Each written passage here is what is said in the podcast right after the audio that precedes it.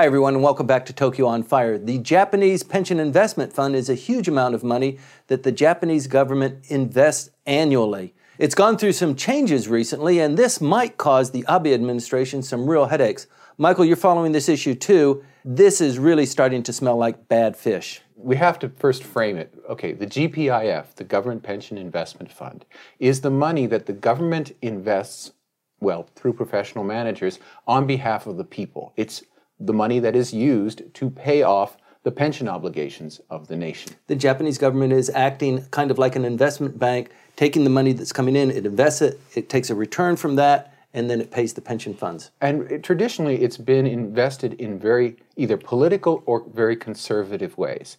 And one has to wonder how this decision that was made to change the way it invests how in what way it was politically motivated in what way it was motivated by the influence of ideas coming from outside Japan but anyway they decided that rather than what they had done in the past which was to invest in Japan which was low yield relatively uh, secure investment funds. Absolutely secure. They invested 60% of the money in Japanese government bonds, JGBs, which are guaranteed by the government. You would have to overthrow the government for them to become worthless. That's been the major part. They, a few years back, they were investing a lot through the post office, through its uh, system, and it would put money into infrastructure in Japan money mm-hmm. that was supposed to come back in some way. And, and certainly that aspect of its investment system was not healthy.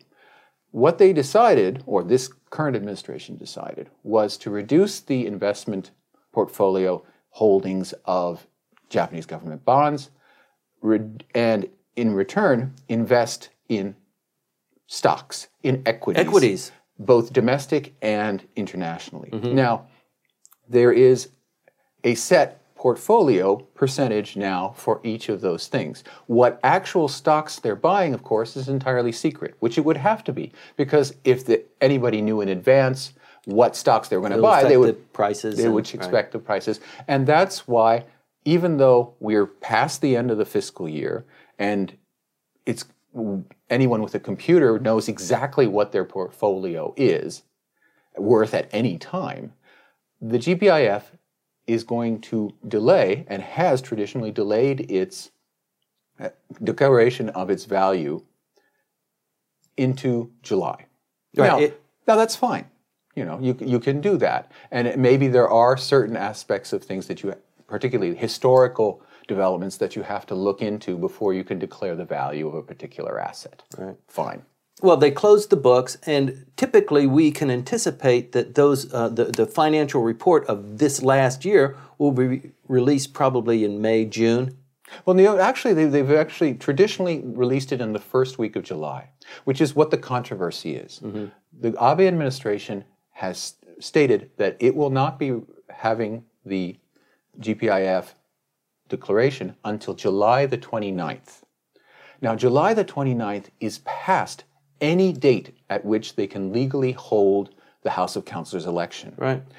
The traditional date is July the 10th. That's the date when the government is, everyone's saying that's when the Abe administration is going to have this upcoming. That will be the day House of, of Councilors election. election. Right. right.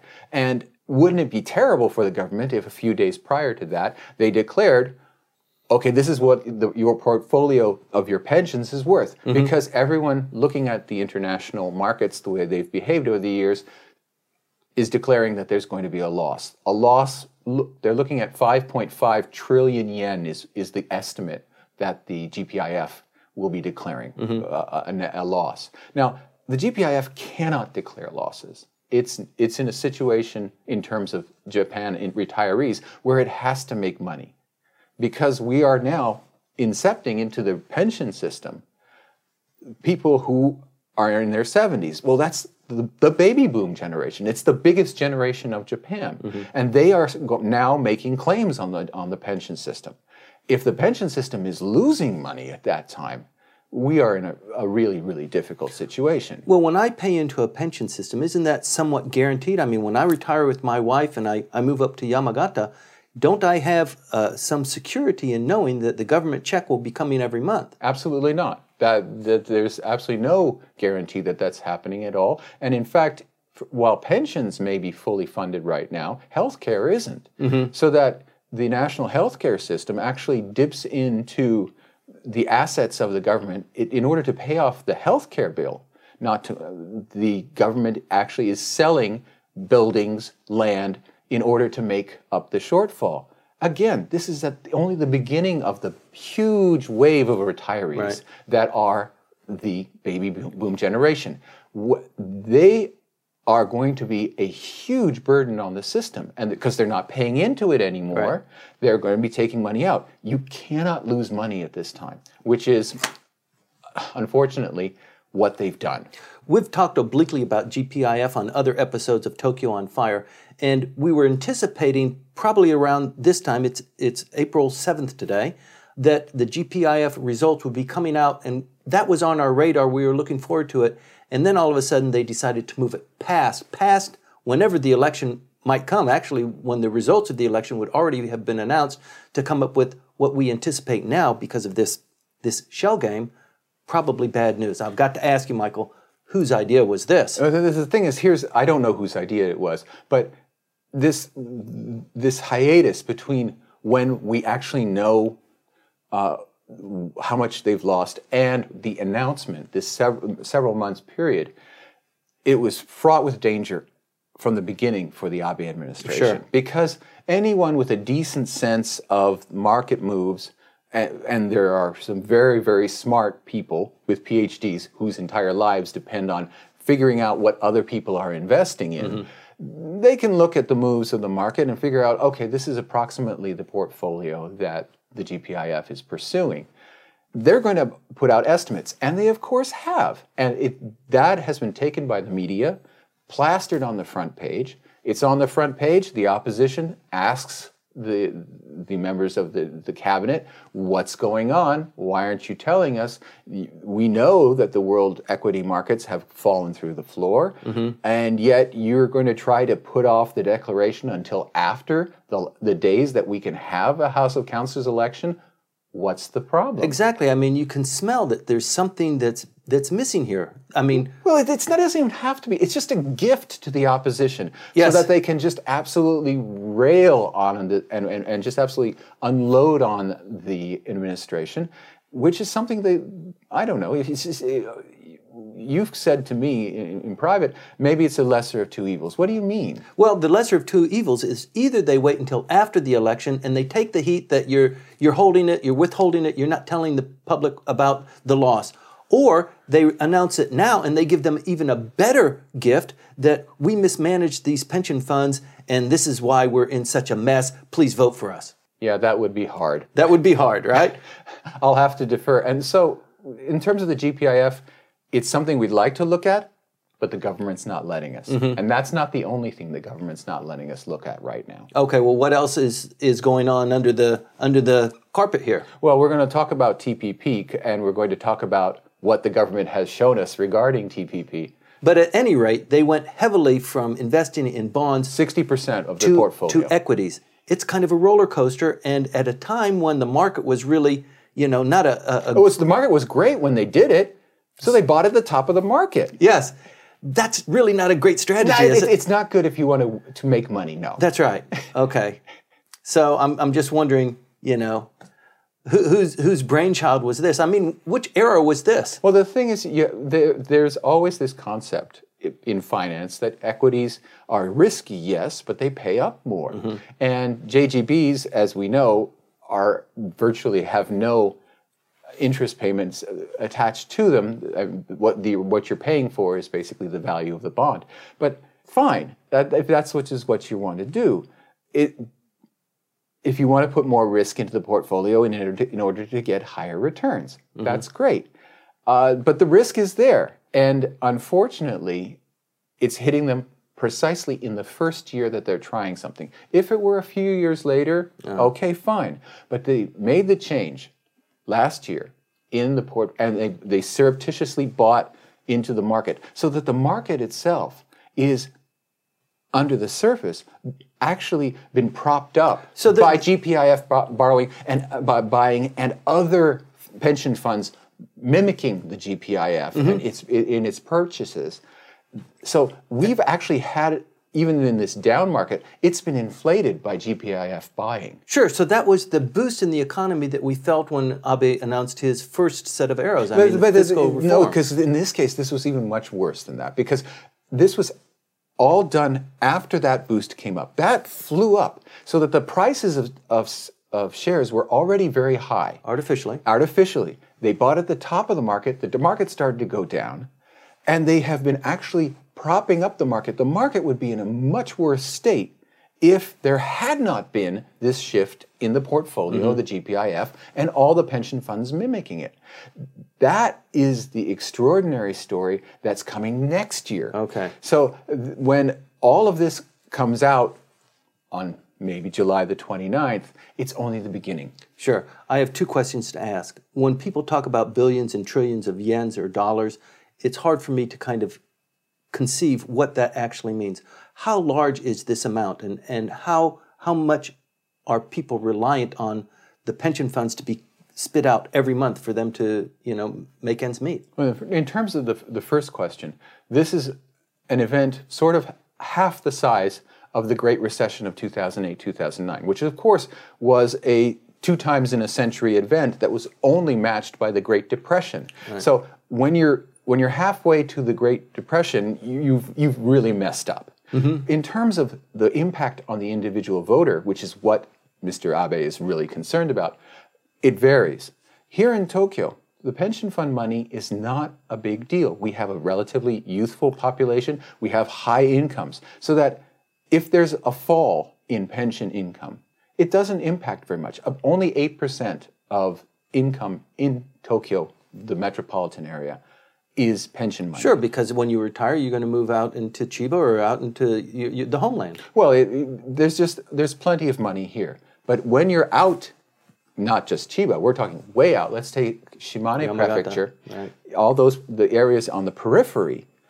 Then pension money becomes a major proportion of economic activity. Mm-hmm. In Shimane Prefecture, it's 25% of all income and 30% of all consumption is paid for just out of pension money. Mm-hmm. When pensions are in danger there, the, po- the pol- politics becomes very volatile for the LDP mm. because the last time Abe lost an election, which was in 2007, it was over the lost pension records, the 50 million lost pension records.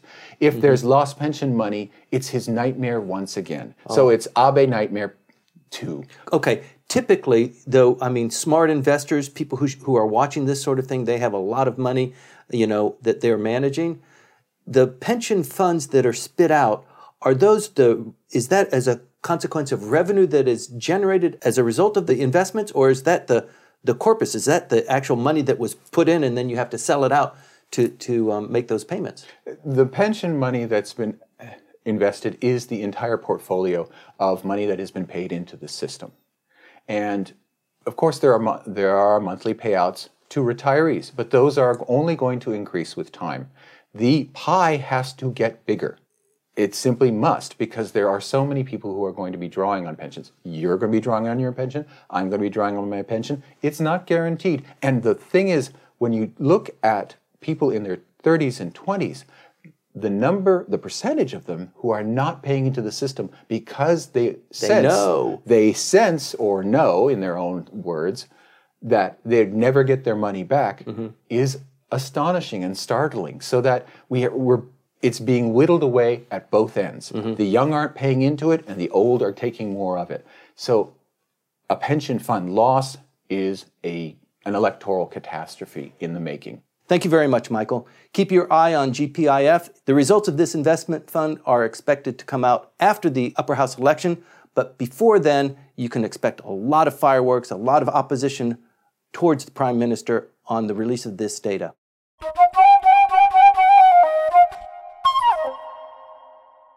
Welcome back to Tokyo on Fire. Okinawa is the southernmost prefecture of Japan, and on the far western side is a small island called Yonaguni.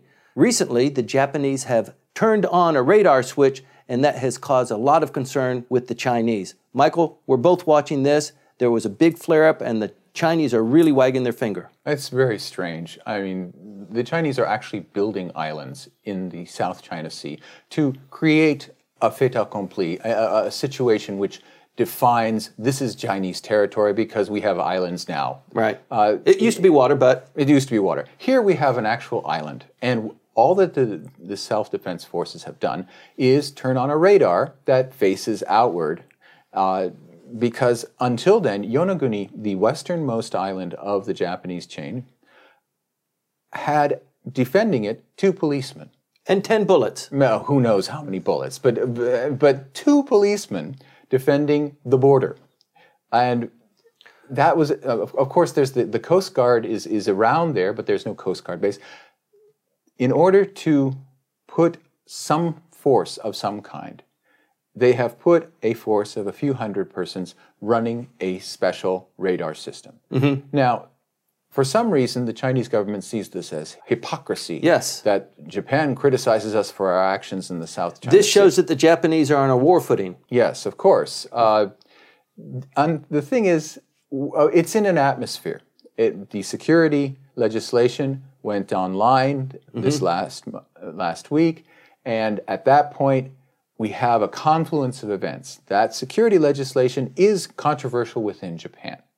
And that's due to its, its constitutional basis, whether it has been put in place in a manner that is coherent with constitutional practice. That's what the problem is mm-hmm. here. But of course, from the external perspective, there is this question of whether Japan is pacifist or not. That's a separate issue than what has happened on Yonaguni, where SDF forces have simply established a listening post. Mm-hmm. And for the Chinese to suddenly say, oh, this is, this is a terrible militarization, they're saying, yes, it's close to our island of Taiwan, mm-hmm. which the Taiwanese may have something to say about. And it's also close to the Senkakus. Yes, of course, it's close to the Senkakus. Anything in Okinawa is can be construed as being sent close to the Senkakus. Right. So the it, whole narrative is just completely overblown. Sure, this is Japanese territory. There is no dispute about that. The Japanese are practicing what any normal country might do. Putting a base on its own territory. Who would have thought? Well, it's not really even a base. It's just a listening post, isn't it? Well, there, there, you know, there are people who are going to be there. Before, there was no one there except for policemen. Okay, well, maybe 1,500 people uh, who inhabit the island no, as, well. as a whole, yeah, right. there's the, the citizens there.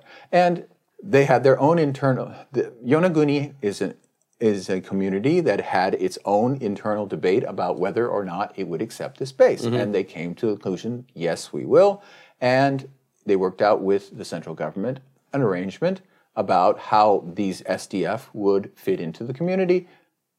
No problem.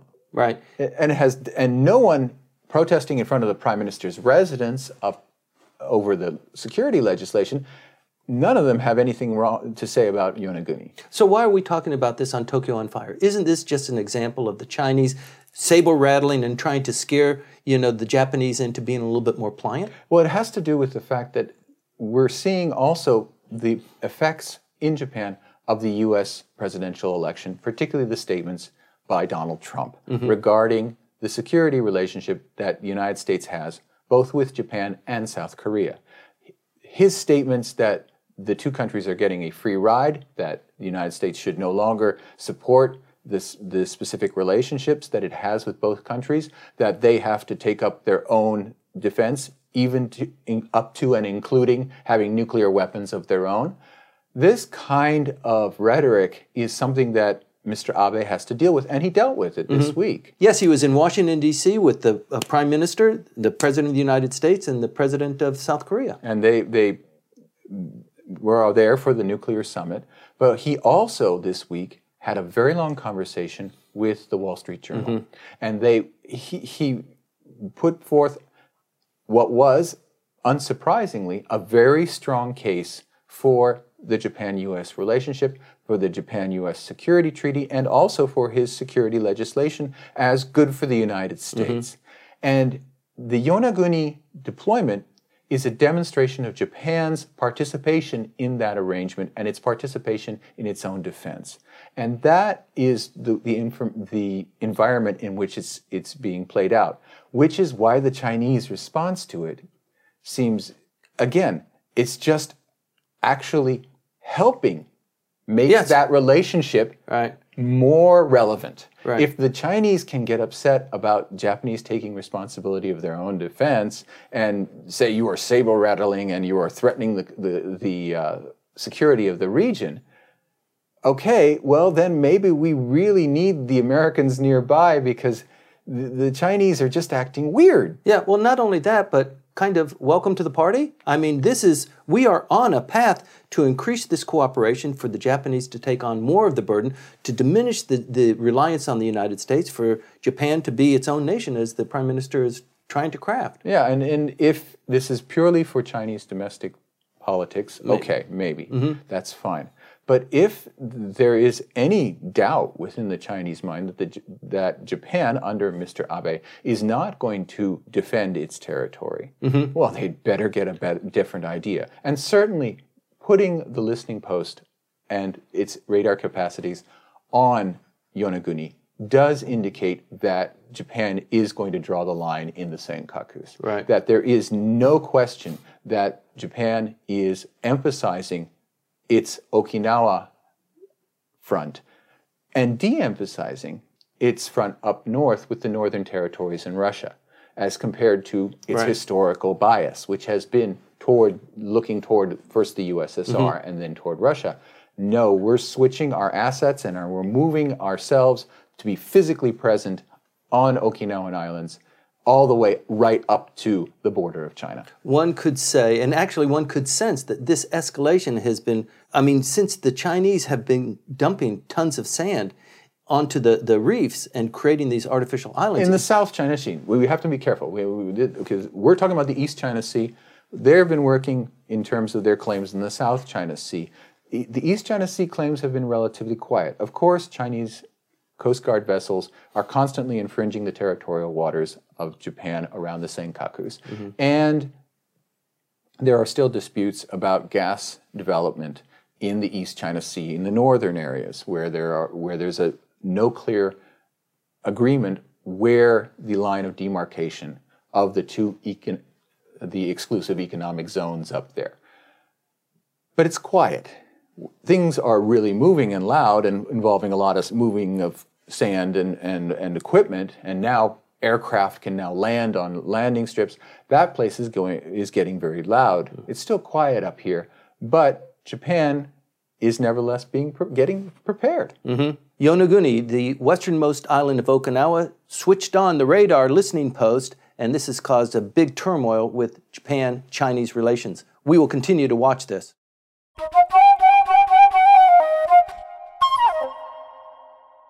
Welcome back to Tokyo on Fire. The Trans Pacific Partnership, TPP, is now on the docket. Since Tuesday, it has been in committee meetings. Michael, TPP. This idea, I think it came up uh, originally maybe eight years ago. A success was launched, and then the United States glommed onto it. Well, the, the, a few of the small Pacific nations put together an absolutely, what they wanted was an absolutely clean, modern 21st century trade agreement, an economic partnership. A region, a regional. Yeah, and, and uh, those four were the, the core, but now we have 12 countries, including the United States and Japan, who are put, trying to put together a block, let's face it, an autarkic block of about 40% of the world's GDP, uh, which will become a trade area. Right. And this will be in contrast to a trade area centered around China, which China has been trying to develop. And that trade area excludes the United States And TPP excludes China. right now. So it's it's a tit for tat, and in this case, the United States and, and Japan have pushed the accelerator to move on this as quickly as possible in order to basically head off the Chinese effort to put together its own basic sphere of influence in, mm-hmm. in the Asia Pacific region. That is has led to the fact that everything's being negotiated in, in secret Right. in order so that there is not the effect of outside influence, outside interests, and Whittling down, taking things that I don't like, Jerry, that, that, sort of thing. that has all been excluded and everything's been negotiated in secret. Of course, people have participated in it. In, in at least there are special interests in the United States, particularly, particularly the pharmaceutical industry, which has clearly been pushing certain aspects of the, the IP extension. Now, all these different kinds of interest groups pushing in from the outside, but that the the actual content of the negotiations has been in secret. Mm-hmm. And that came out brutally during the debate this week on the introduction of the bills on TPP when the opposition asked for documentation. They asked for documentation and they asked for uh, the appearance of Mr. Amari, who was the minister in charge of TPP, who was removed from office, and they want him to answer questions as well. No, he resigned. He wasn't. He, he did Mr. Abe a favor, but nevertheless, he's supposedly no longer on that job, so he doesn't have to speak. And he's Well- also on sick leave. Oh, and he's also on sick leave. But be that as it may, the opposition wants to hear about it, and they want to know what he said. Well, in trying to know what they said, they they asked for the transcripts of of, of conversations. Well, wouldn't you think that in a polite society, I mean, would they would provide the documents? Ah, yes, they did provide the documents, and they were astonishingly bad for the for the government. In that, almost everything except the title of the, the document would be blacked out. When, where, who, what. It's all just a mass of black. These are thousands of pages. And and doesn't that make for great political advertising, great political imagery? Here, this is what the government sa- showed us, and it's just a, a field of black. Mm-hmm. Well, you know, we watch this all the time and we watch the jousting that goes on, but this is really a call to arms. This is, you know, this is passive resistance. You want the documents? Sure, here are the documents. And it's, it's a meaningless gesture. Well, the thing is, if it, if there were a DPJ government in power, they would have done exactly the same thing, and that's the government's argument. In that we, in these kinds of negotiations, there has to be confidentiality. True. Uh, it doesn't, however, play in very well with the narrative that has evolved around the Abe administration that they are obsessed with secrecy and suppressing the people's right to know, especially if it- that involves the press. So that this just feeds into the general narrative, the general sense that this administration doesn't want us to know because they're doing things that are nefarious and they are trying to hide what they're doing, and we, the people, are losing our, our, our beautiful country. We're here from the government. We're here to help you. Uh, in this case, we're here from the government and we can't tell you what we're doing. Well, I think that's one of the most upsetting things about TPP worldwide. I mean, worldwide, I mean, with the United States and, and Canada as well. But the, pr- the Prime Minister went to the United States. He met with uh, the President of the United States, and obviously TPP was talked about. But the situation in the United States with regards to TPP and the situation here in Tokyo is very, very different. Well, the fact is that the, the opposition introduced TPP. It was under Prime Minister Kan of the DPJ that this entire process really got going in Japan. He saw TPP as the third opening after the arrival of the black ships under Com- Commander Perry, uh, after the occupation. This was going to be the third opening of Japan because this this new partnership would open up Japan to competition, Open the logjam. and it would would set would would crea- result in a flood of creativity, innovation, and the abandonment of bad business practices, mm-hmm. most of which are to the benefit of the LDP and its clients in industry and in agriculture. And the the weird thing has been watching the opposition switch sides Right. in terms of that. In terms of the debate that we've had this this week, uh, the opposition, both communist and non-communist, have been pounding on the administration for the abandonment of Japanese agriculture. That under the TPP, under the liberalization of agricultural trade, that Jap- Japan, Japanese farmers and Japanese agriculture are going to be completely wiped out. Now, that's probably true. and, but there are many, many countermeasures that the government has already put into play, and the government can say, we've done this and this and this. But in terms of rhetoric, this idea that suddenly it's the communists and the opposition which are protecting Japan's farmers when it's supposedly the, the job of the LDP has been an interesting switch of, of, of uh, roles. we are in a diet session that will end when the upper house election is called, probably around July. It's it's probably going to ha- it's probably going to end in June. The uh, general general sense is that there's not going to be any extensions. That'll be the exactly the 150 days, and they're going to get the TPP vote in by that 150 day mark. Now that's going to be really interesting because, as we've noted in previous broadcasts, what we have is a brand new minister who has to discuss things, having himself not, not been at these blacked out mm-hmm. sessions that he, he can't that's up, that's also one of the more interesting possibilities that everything's blacked out because then he doesn't have anything to answer for. The documents are blacked out. Mr. Amari is unavailable. Strangely. His second in command is now the ambassador to uh, Great Britain, and so he is kind of unavailable. They have 40 hours in the lower house for committee discussion. The Speaker of the House has set that up. They will make a vote it's, for it's, it. And it's on, on, a lot of bills. It's not just one bill. It's a whole slew oh, it's of huge. things. It's right. a huge slew of things that have to be changed. And the, the, uh, the possibility of things going wrong is tremendous. Right. So you're right. They probably are trying to do minimize the capacity of the uh, opposition to get any traction mm-hmm. on these bills. It's just going to be passed secretly. And I think that the administration is fairly confident that even though it has been attacking the farmers, both through the reforms of Nokyo, the abandonment of the Gentan uh, payments for not growing rice, that has been eliminated, the, that this has been generally an anti-agriculture administration, sure. that nevertheless, even though the, the structure of the districts would make agriculture extremely important in the peripheral prefectures. Nevertheless, they think they've got enough of their own machine on board that they don't even have to worry about this TPP issue. Maybe, maybe not. But the crux of the issue is, is that if they don't pass TPP in this session before they close down for the upper house election, they have to start all over with the new administration, with a, a new set of uh, upper house, well, half of the upper house member city. They'll have a, whole new set of things here domestically, and they, they will be in a great deal of, I don't know, you'd call it, uh, okay, let's say, they'll have a new situation domestically in terms of right the new diet and they'd have to have a new cabinet because right. everything's been redone and we have the situation of the united states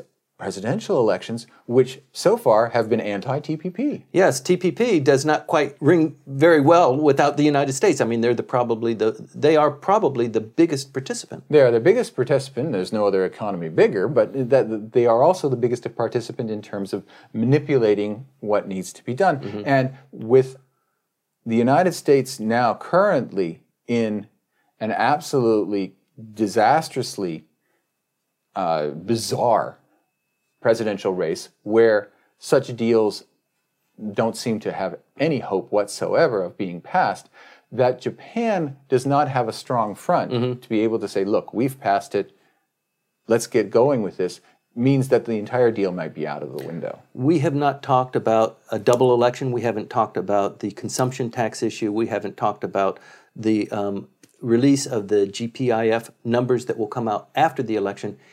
I mean, there is a scenario here where the prime minister could look really bad after this election. Well, the thing is, they're go- they're pushing all out in order to change the narrative. They've when this this eruption came up about childcare mm-hmm. and its availability, they immediately they jumped on it. They jumped on it. Right. In terms of they're look they're looking at a slowdown in the economy.